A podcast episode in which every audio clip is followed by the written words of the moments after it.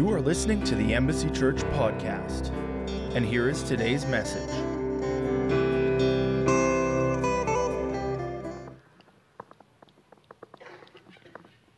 growing up. And so what I wanted to say is, is I feel like they, my parents gave me a great jump start in my faith. And uh, they were able to get me started young. I was able to take what they gave me and, uh, and build on that. And I really feel like that's what gives me a qualification. That, and I'm thankful for my parents putting so much in me so young. Um, and I just wanted to take a quick second to encourage any, any parents here today who have kids, young kids especially, to take the time. Make sure that you instill uh, godly values, godly character, God, Bible lessons into their hearts young. Teach them how to hear God, teach them how to obey God. Who knows, maybe one of your kids will be up here one day too. I didn't think I would be, but here we go. So, are you ready? Okay, let's get into it. Uh, today, if you're a note taker, I've titled my sermon, Fear the Walking Dead. There's a popular uh, TV show on right now uh, with that title, or wa- The Walking Dead, or Fear the Walking Dead. I, I, don't watch it, it's not my kind of a show, but maybe some of you do, I, am not sure. But it's, it's like the, the uh, zombies versus the humans, the good versus evil, cl- kind of a classic story, the, the alive versus the undead, right? Um, but did you know that over 2,000 years ago, Jesus was also in a struggle with the walking dead? Anybody know that? Well, let's, let's take a look. Okay, we're going to go in our Bibles today to Matthew 15. We're going to read the first 20 verses. I'm going to read from the ESV. Feel free to follow along with me and your Bibles are on the screens. Then Jesus and then the Pharisees and scribes came to Jesus from Jerusalem and said, Why do your disciples break the tradition of the elders? For they do not wash their hands when they eat. And he answered them, And why do you break the commandment of God for the sake of your tradition? For God commanded, Honor your father and your mother, and whoever reviles father or mother must surely die. But you say, If anyone tells his father or, or his mother, What you would have gained from me is given to God, he need not honor his father. So, for the sake of your tradition, you have made void the word of God. You hypocrites! Well did Isaiah prophesy of you when he said, This people honors me with their lips, but their heart is far from me. In vain do they worship me, teaching as doctrines the commandments of men. And he called the people to him, and he said to them, Hear and understand. It is not what goes into the mouth that defiles a person, but what comes out of the mouth this defiles a person. Then the disciples came and said to him, Do you know that the Pharisees were offended when they heard this saying? And he answered, Every plant that my heavenly Father has not planted will be rooted up. Let them alone, they are blind guides, and if the blind lead the blind, both will fall into a pit. But Peter said to him, Explain the parable to us. And he said, Are you also still without understanding? Do you not see that whatever goes into the mouth passes into the stomach and is expelled, but whatever but what comes out of the mouth proceeds from the heart, and this defiles a person? For out of the heart come evil thoughts, murder, adultery, sexual immorality, theft, false witness, slander. These are what defile a person, but to eat with unwashed hands does not defile anyone. Okay, so I'm just going to take a minute and I just want to break down the characters in this story for you. So there's, there's a crowd. We know there's a crowd. Um, we can assume the crowd is thousands, and we can assume that because Jesus just finished feeding 5,000 people with five loaves and two fish, and he's about to feed 4,000 people with, uh, I think it was seven loaves and some fish. Okay, so there's, there's probably a lot of people here because he's in between these two stories where there was thousands. So there's, there's going to be a lot of people around. Um, then we, we obviously we have Jesus. Um, Jesus is the Son of God, the, the Son of Man.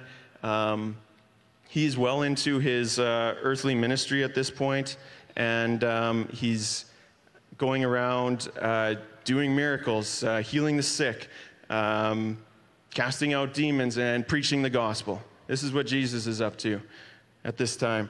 Um, then, then there are the disciples. The disciples are 12 guys, uh, regular dudes. Jesus picked handpicked to be kind of like his apprentices to help him uh, in the ministry that he was going about, um, doing, uh, doing the work of the ministry, but also just helping him out with everyday things. These were, these were the 12 guys that Jesus picked to be close to him.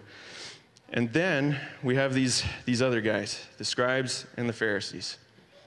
So I'm going to take a couple minutes and tell you a little bit about scribes and Pharisees because it's important to know who these guys are and what they're about. These guys, they weren't priests, but they were a, they were a sort of religious leader, and they loved rules. Um, but not so much following the rules as much as making you follow them. That's what they loved. That was their thing, okay? So uh, in the Bible, in Exodus 20, Jesus gave, uh, uh, not Jesus, God gave Moses the Ten Commandments, and uh, basically to summarize his law. That's what he wanted the people of Israel to live by. What these Pharisees did is they went through the first five books of the Bible and they took everything that God ever said to anybody and made a rule out of it. And there was over 600 of them. I found something that said 613. I didn't count, so I don't know if that's accurate, but we'll say we'll say in that ballpark, okay? And they be, then on top of those 613 rules they found, they began creating their own. Um, so, for example, one of the Ten Commandments was to remember the Sabbath day and to keep it holy. The Pharisees were part of creating 39 categories of what work meant so they decided what work meant. You know, really, in reality, if we have a relationship with God, God will reveal to us uh, what work means for us. Because what was work for one might not be work for another. But the Pharisees decided for everybody this is what work means and they, they made these 39 categories and then they divvied it up into subcategories like by the time it was done these guys had thousands of rules but a couple of the subcategories for this one law would have been that on the sabbath day you could not take too many steps. If you got to a certain amount of steps and went past it, you, uh, you sinned. You, you did not obey God, okay? Or if you wrote uh, more than a certain number of letters in one day, if you, if you like to write letters and on the Sabbath, and if you wrote too many, you disobeyed God. That's a, that's a problem. Okay, so these guys were nitpicky down to the down to the little things. And then I just wanted to read a little something uh, that Jesus said about the scribes and Pharisees because it's always good to know what Jesus has to say. So in Matthew 23, I'm going to skip through the chapter just a little bit and I'll read you a few verses, starting in verse 1. Uh, Jesus said to the crowds and to his disciples, The scribes and the Pharisees sit on Moses' seat. So do and observe whatever they tell you, but not the works they do. For they preach, but do not practice.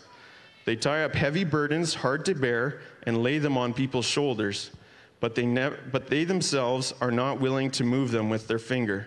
They do all their deeds to be seen by others. But, and then I'm going to go to 13. But woe to you, scribes and Pharisees, hypocrites, for you shut the kingdom of heaven in people's faces, for you neither enter yourselves nor allow those who would enter to go in. Verse 25 Woe to you, scribes and Pharisees, hypocrites, for you clean the outside of the cup and the plate but inside they are full of greed and self indulgence. And woe to you, scribes and Pharisees, hypocrites, for you are like whitewashed tombs, which outwardly appear beautiful, but within are full of dead people's bones and all uncleanliness. So, back to the title. Did you, catch, did you catch that at the end there? What are they full of? Dead people's bones the walking dead. Okay? All right.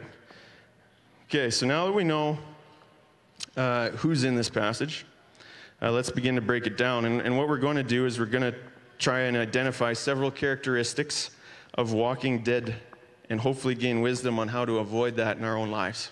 Okay? That's what we're going to go for today. Are you ready? All right, let's do it. Let's do it. So the Pharisees, they come to Jesus and they ask him a question in verse 2. And the question is, why do your disciples break the tradition of the elders for they don't wash their hands when they eat? Okay? We as humans, uh, we can be very concerned about our outward appearances, uh, about equality amongst us and um, no one getting any special treatment. Uh, but in 1 Samuel 16:7, when, when Samuel sends, was sent by God to uh, appoint the new king, uh, there were many of these guys that he was looking at that were aesthetically pleasing. But God says this in verse 7 Do not look on uh, appearance or on the height or of his stature, because I have rejected him. For the Lord sees not as man sees, man looks on the outward appearance, but the Lord looks on the heart. These Pharisees, where they're at, they come and they ask this question, and it's not even a question about the, the law of God. It says here it's, the, it's, the, it's their tradition. And so this, this question uh, is, is not even really a valid question. And, and Jesus makes that clear right away because he doesn't really answer it. He, he, he continues on. Um, it's not a good question. What I love about Jesus is, is that he answers their question with a question. And you'll find that he does that quite often. Um, throughout the Bible, you'll see that a lot. Um, so it's like Jesus doesn't even view their surface question as relevant, but he goes and he asks them a heart question. So, my first point for you today, if you are a note taker, uh, if you're walking dead, you won't be asking the right questions. And because of that, Jesus may not be able to answer the way that you think he should. Okay? Here's a little example of, uh, of, of uh, asking the wrong question for you that maybe will help you understand. If, I'm, uh, if I've got my quad out and my kids see me, I've got the quad, I'm on the quad, the quad is started, the quad is running, and uh, my kids come up and they say, Dad, what are you doing? You know, uh, that's not the right question. You know, that's not what they really mean to ask. What they, what they mean to ask is, Dad, you're on the quad. Can I come for a ride? That's what they want, right? That's what they want. Sometimes in our immaturity, we will ask God, God, what are you doing? Can't you see I've got bills? Can't you see I've got problems? Um, but God, the creator of the universe, he, he holds the whole world in his hands. He knows what he's doing. Amen? You see, Jesus is not trying to get into your world, he's calling you into his kingdom. He's not trying to improve your life in this world. He desires that you would die to yourself and join him in the resurrected life and live truly, fully alive. Amen. So if you feel like God is ever not answering your questions, maybe it's because you're not asking the right questions. Okay, we're going to carry on. Let's, we're going to move on to the, the next little chunk here, uh, verses 4 through 9. So Jesus Jesus answers their question with a question, and then he says, For God commanded, honor your father and your mother, and whoever reviles father or mother must surely die. But you say, if, it, if anyone tells his father or his mother, what you would have gained from me is given to God, he need not to honor his father. So for the sake of your tradition, you have made void the word of God, you hypocrites. Well did Isaiah prophesy of you when he said, The people honors me with their lips, but their heart is far from me. In vain do they worship me, teaching as doctrines the commandments of men. Another one of the Ten Commandments was that you were to honor your father and your mother. Um, but the Pharisees went on and they conjured up uh, one of their home brewed ideas that uh, because they were special, they could, uh, instead of giving what they had uh, giving themselves, giving what they had to the needy and their parents. And it was very important in those days that you took care of your parents. So, but instead, they could give, they could give all that they had to God. They could just fully pledge themselves to God's service, and they didn't have to, uh, to do this command that God had given everyone. Uh, basically, they felt like they were using what they had for a higher purpose, and they were exempt uh, from following the law of God. So that brings me to a second point. If you're walking dead, you'll find ways to justify what you want to do rather than obey what God wants you to do. And that's a slippery slope, church. Uh, this, is, this is what makes Christians unappealing when we, when we pray or when we say and when we preach one thing, but, but then we don't do it. When, we, when people know that we're supposed to be a certain way, but then we don't live it. This, it's a, it's um, you know, we need to obey the Father. His ways are higher than our ways. He knows the way, and Jesus is the way. Amen? Amen. So I'm going to keep on. I'm going to keep on rolling here. Is it good so far? Is anybody getting anything? Okay, let's keep going. Uh, verses 11 and 12. well, 10, 11, and 12. And he called the people to him, and he said to them, so he's talking to everybody now, hear and understand. It is not what goes into the heart, mouth that defiles a person, but what comes out of the mouth, this defiles a person. And then the disciples came to him and said, Do you know that the Pharisees were offended when they heard this saying? Uh, is verse 11 confusing to anybody? It could be maybe a little confusing. Jesus does take it and breaks it down for us later, but at face value, it could be a little confusing. Um, just, Jesus definitely didn't live in a, in a, time when there was McDonald's, because uh, if he did, uh, what goes in can definitely defile you. Um, Lord knows after service today, there's going to be enough uh, Big Macs, Whoppers, and uh, Baconators going down. People will be defiled.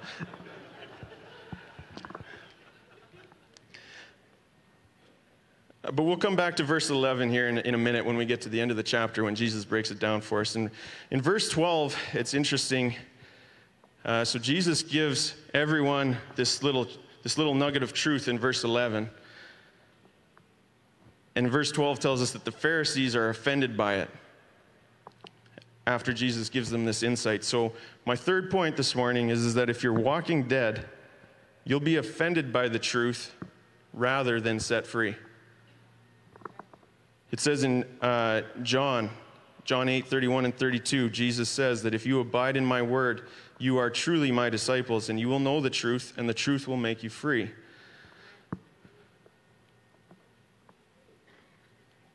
Jesus gave this truth to them in verse 11, but because these guys are walking dead, they get offended. And the truth is either going to be very freeing for you, or the truth will be very offensive to you. So it's all about making sure that if we hear the truth, making sure our heart is in the place to receive it, to bring freedom, not to bring offense. And if it does bring offense, to turn that into, into realizing the truth. Amen. We're going to keep on going uh, into verse 13 and 14. Um, he answered after, after they said, Hey, the Pharisees are offended. He says, Every plant that my heavenly Father has not planted will be rooted up. Let them alone, they are blind guides. And if the blind lead the blind, both will fall into a pit.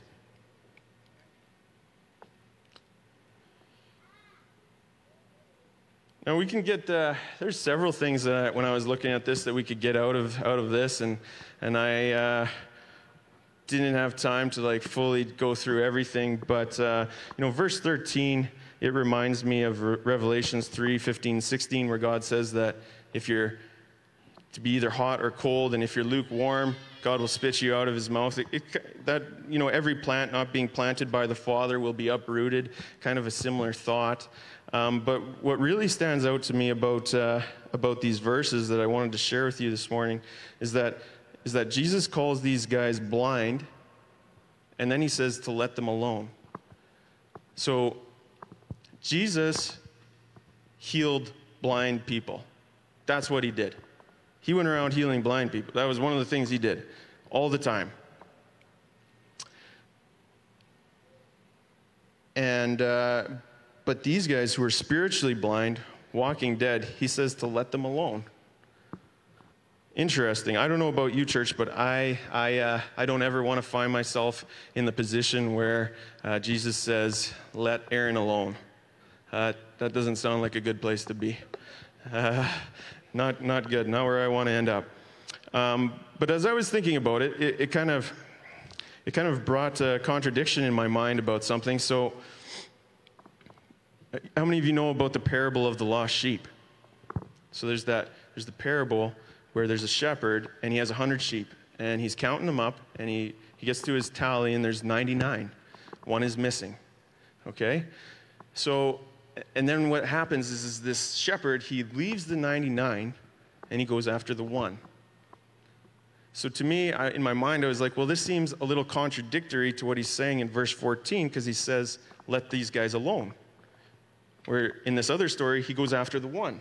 So I was, I, I did some thinking a little bit about that, and uh, this is what this is what I believe that that there's a big difference between getting lost and off track, and walking dead. Here's an example for you that I'm gonna I think I think works well that I'm hopefully help you maybe understand this thought a little more. Um, me and my wife, uh, we've uh, been married almost nine years. We've uh, been best friends for over 10. Uh, we still have a good relationship. We still love each other. We're still growing in our love for each other. Uh, at least I think. You can corner her after and double check. But um, so I'm going to present to you a couple scenarios.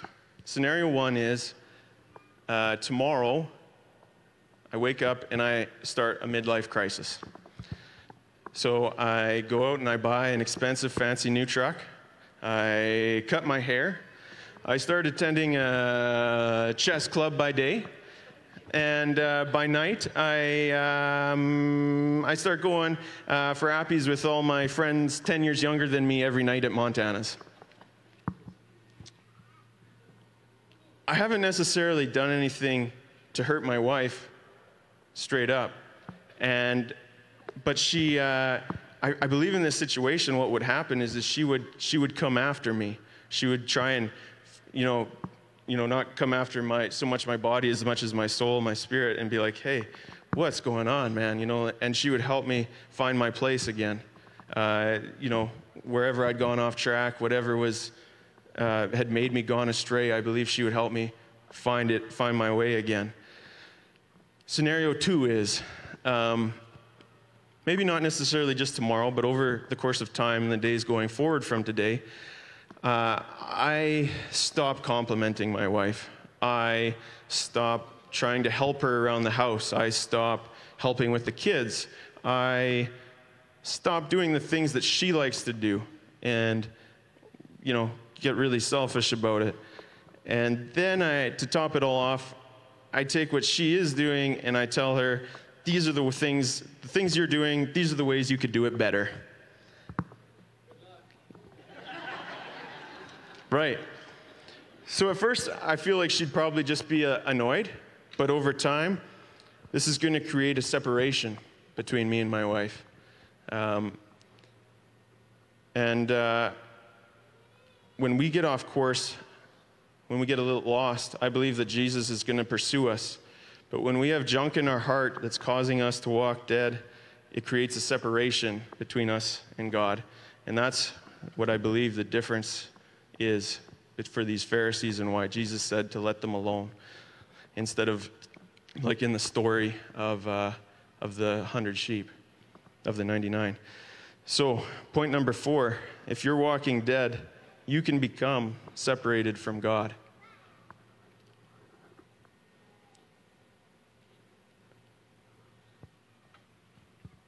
Give me a second so I can keep talking.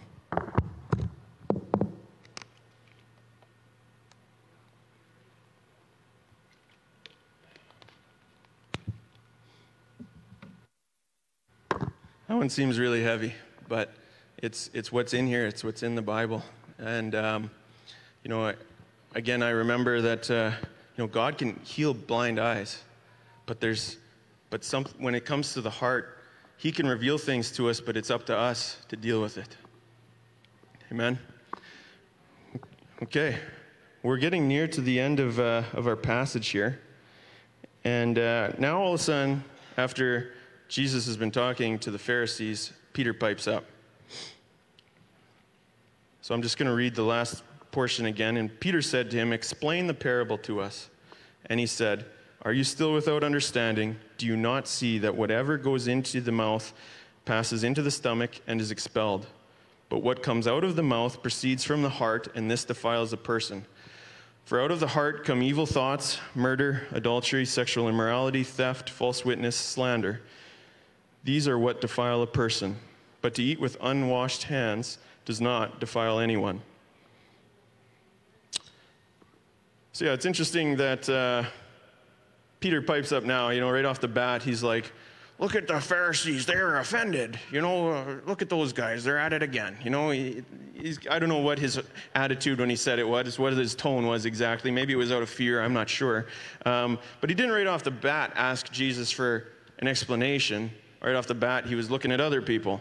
And, um, but now, you know, Jesus has, has said, oh, you know, the Pharisees, they're blind, uh, uh, they're going to be uprooted, and I'm leaving them alone. And I think the light bulb went on for Peter, and he's changing his tune. And he, I, think, I think he's identified that he doesn't want to be bitten by the Pharisees' religion. Did you catch that? Bitten?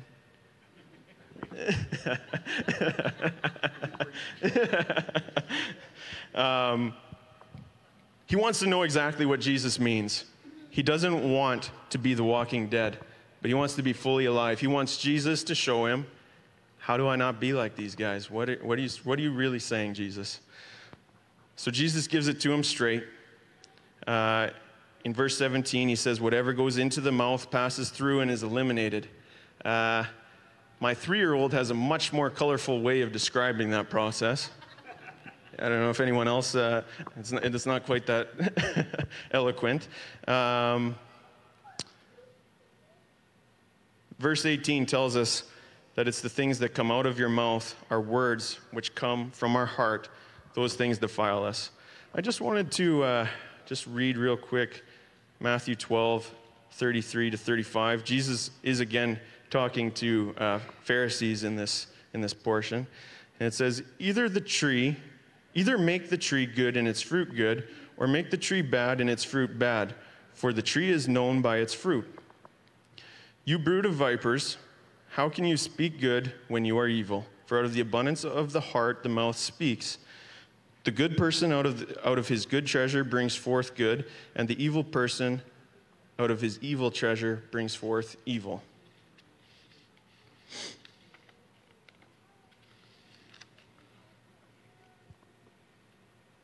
So, what's in your heart? That is the heart of the matter. And, it, and it'll bring me to my last point that if, if you're walking dead, you're going to produce bad fruit. Like Jesus mentions in verse 19. And though that fruit will defile you and cause you to continue walking dead, because that's, that's what's inside of you, that's what's going to continue to keep coming out.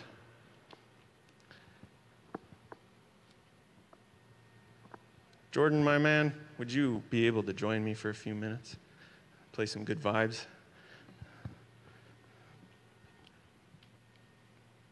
I'm not quite done, but we're, get, we're getting close. Um, we've come to the end of this text, uh, but I would like to finish with one more scripture. You know, Jesus gave us this list of things that uh, they come out of our heart, which can defile a man. And Paul gives us a similar list in Galatians 5. Um, and Paul also uh, in Galatians 5 gives us a list of the good fruit that can come out of our hearts. And I think it's important that we end on that. All right? So if you want to turn and if you want to read along with me, that's where we're going to go over to Galatians 5 here. And I believe verse, we'll start in verse 16.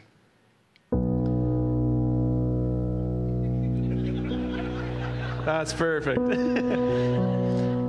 but I say, Walk by the Spirit, and you will not gratify the desires of the flesh. For the desires of the flesh are against the Spirit, and the desires of the Spirit are against the flesh. For these are opposed to each other, to keep you from doing the things you want to do. But if you are led by the Spirit, you are not under the law, the law like the Pharisees were under, all the rules.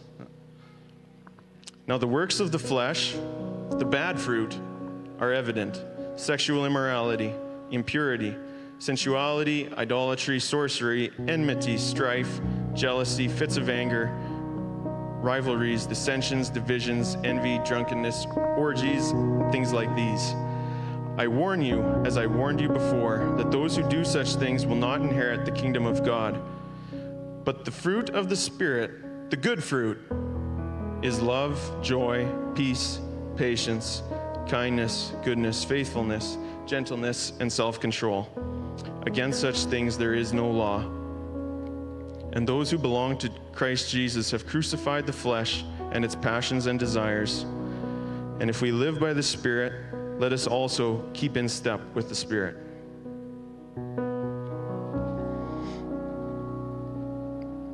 There's no law against these things. These are good things, things that we want to be coming out of us, church.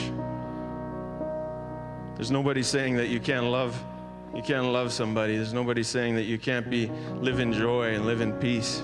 These are the things that Jesus desires to cultivate, that we cultivate in our hearts. And it shows that what is inside is good. What's inside our heart is good. What we're put so it shows that what we're taking in is good and what's coming out is good. You know, I titled this sermon today Fear the Walking Dead, not because I want you to go around um, examining and picking out the points we've talked about today in other people's lives. That's, that's not why I said it. To be afraid of, the, of people that you, that you might think are living this way, that's, that's not the point of it. The point of it is rather that, that you would fear any of the walking dead that may have found its way into your own heart. That you would examine and take stock of what's going on in your heart. You know, the devil the devil can't fill your heart. Sometimes we blame a lot of things on the devil. We give him a lot of credit where credit's not due. He can put ideas, he can he can uh, you know, you can happen to look at things, but at the end of the day it's not the devil that puts things in your heart. That's what you and I do. And uh, it's up to us to take inventory on, on what's in our hearts. And uh, we're, nearing, we're nearing the end, and I just wanted to give this opportunity for everyone. Uh, I'm not going to call anyone to the front or get anyone to raise their hands, but I do just want to take a minute. I'm going to turn off the mic, and we all take a minute or two, and we do that. We take inventory. We respond to this message today, and we ask the Lord, What's in my heart? And what is there anything that you would have me um, to look into that I might change to be more like Jesus. So I'm just going to turn off my mic for a minute. My friend Jordan's going to play, and let's just let's just all do that for one minute, and then then I'll uh, end up and I'll give it back to Scott.